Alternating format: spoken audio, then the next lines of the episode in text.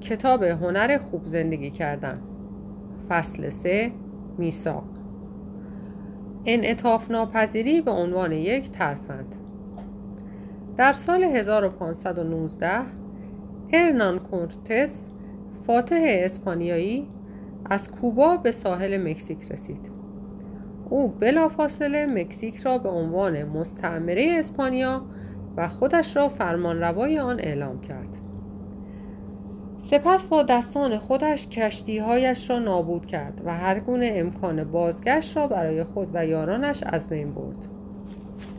از دیدگاه علم اقتصاد تصمیم کورتس با عقل جور در نمی آید چرا باید از همان نقطه آغاز امکان بازگشت را از میان برداشت؟ چرا باید گزینه های جایگزین را از بین برد؟ هرچه باشد یکی از مهمترین اصول علم اقتصاد این است که هرچه گزینه های بیشتری داشته باشید بهتر است. پس چرا کورتس از آزادی انتخاب خود چشم پوشی کرد؟ دو یا سه بار در سال مدیر عامل یکی از شرکت های معتبر, معتبر جهان را در مهمانی های رسمی که هر دویمان با آن دعوت می شویم ملاقات می کنم سال هاست که برایم جای تعجب دارد که او همیشه از خوردن دسر امتناع می کند تا همین چندی پیش رفتار او به نظرم غیر منطقی و مرتاز مقابانه بود. چرا باید از روی یک اعتقاد سفت و سخت این گزینه شیرین را رد کرد؟ چرا به صورت موردی تصمیم نمی‌گیرد؟ چرا تصمیم خود را بسته به این نمی‌گیرد که وزنش چقدر است؟ وعده اصلی چقدر سنگین بوده یا اینکه آن دسر چقدر وسوسه انگیز است یک امتناع خشک خالی از خوردن پودینگ شاید به اندازه من کردن خود از بازگشت به کشورتان حیرت آور نباشد اما در نگاه اول هر دو غیر منطقی و غیر ضروری به نظر می رسند. یکی از برجسته ترین کارشناسان دنیا در زمینه مدیریت کلیتون کریستیانسون استاد دانشگاه هاروارد است که برای کتاب پرفروش خود دوراهی نوآوران در سراسر جهان شناخته می شود. کریستیانسون یک مسیحی مرمون و متعهد است که زندگی خود را بر اساس میثاقهایش یک عبارت قدیمی برای قولهایی که امکان شکست آنها نیست مدیریت می کند اگر پیمان خیلی از مد افتاده به نظر می رسد اسم آن را بگذارید تعهد محض.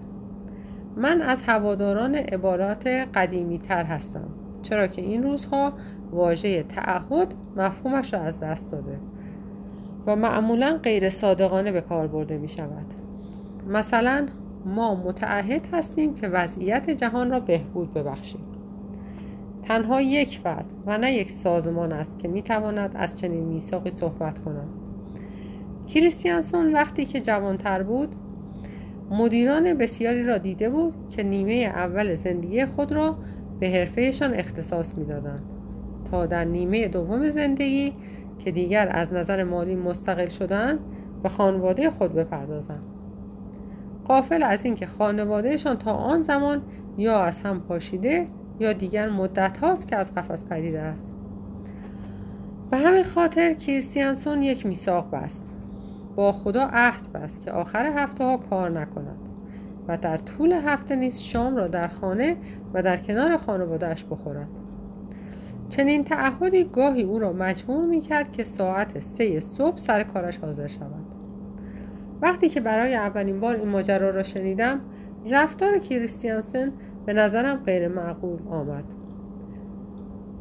هم غیر معقول هم لجوجانه و هم غیر اقتصادی بود. چرا باید تا این حد انعطاف ناپذیر بود؟ چرا مورد به مورد تصمیم نمی‌گیرد؟ گاهی لازم است که آخر هفته را کار کنید ولی در عوض می توانید با کمی کار کمتر در دو روز اول هفته جبرانش کنید. انعطاف پذیری مسلما یک مزیت است. آن هم در زمانی که همه چیز در حال دگرگونی است. امروز من نگاه متفاوتی دارم. وقتی که حرف از مسائل مهم در میان باشد انعطاف پذیری دیگر نه یک مزیت که یک تله است. کورتس آن مدیرعامل دسرگوریز و کلیتون کریستیانسون اشتراک این سه نفر آن است که از انعطاف ناپذیری افراطی برای رسیدن به اهداف بلند مدتشان استفاده می‌کنند. اهدافی که اگر آنها را که اگر آنها نرمش بیشتری در رفتارشان داشتند تحقق ناپذیر می بودند چطور؟ به دو دلیل. اگر دائما مجبور باشید که بسته به وضعیت تصمیم گیری کنید اراده شما سوس می شود اصطلاح تخصصی آن خستگی تصمیم است. مغزی که بر اثر تصمیم گیری خسته شده باشد. سرراستترین گزینه را که اغلب هم بدترین آنهاست انتخاب خواهد کرد. مغزی که بر اثر تصمیم گیری خسته شده باشد سرراستترین گزینه را که اغلب هم بدترین آنهاست انتخاب خواهد کرد. به همین دلیل است که میساقها کاملا منطقی هستند. وقتی که روی یک مسئله میساق میبندید دیگر نیازی نیست هر بار که وادار به گرفتن یک تصمیم شدید مزایا و معایب آن را سبک سنگین کنید تصمیمتان از قبل گرفته شده و انرژی ذهنی شما به هدر نمی رود.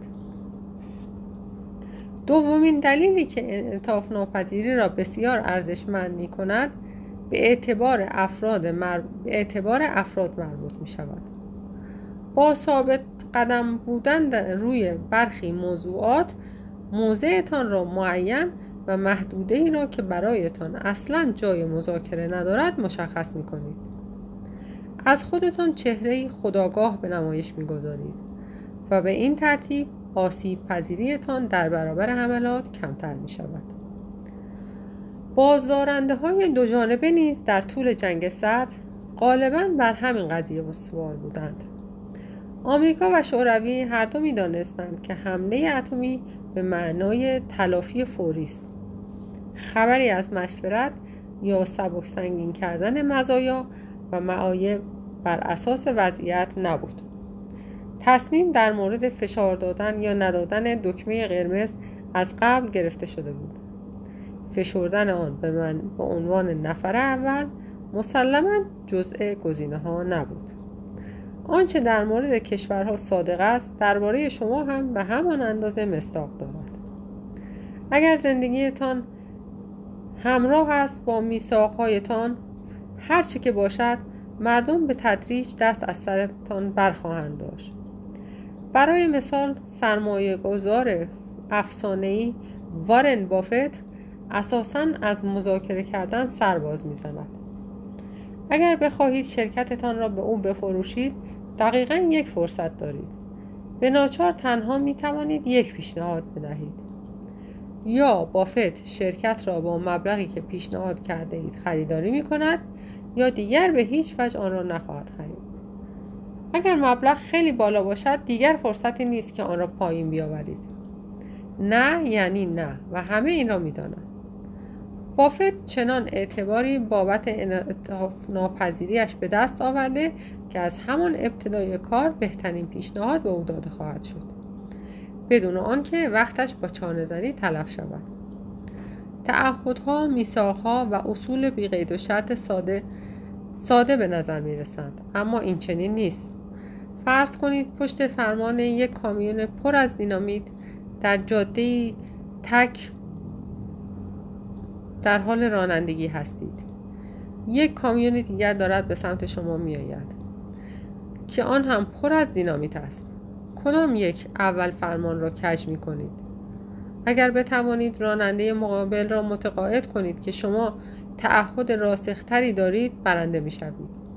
به عبارت دیگر راننده مقابل قبل از شما می پیچد با فرض اینکه اون منطقی رفتار می کند اگر مثلا راننده مقابل را مجاب کنید که فرمانتان قفل شده و کلیدش را هم از پنجره بیرون انداخته اید تعهد بسیار مستحکمی از خودتان به نمایش گذاشته اید.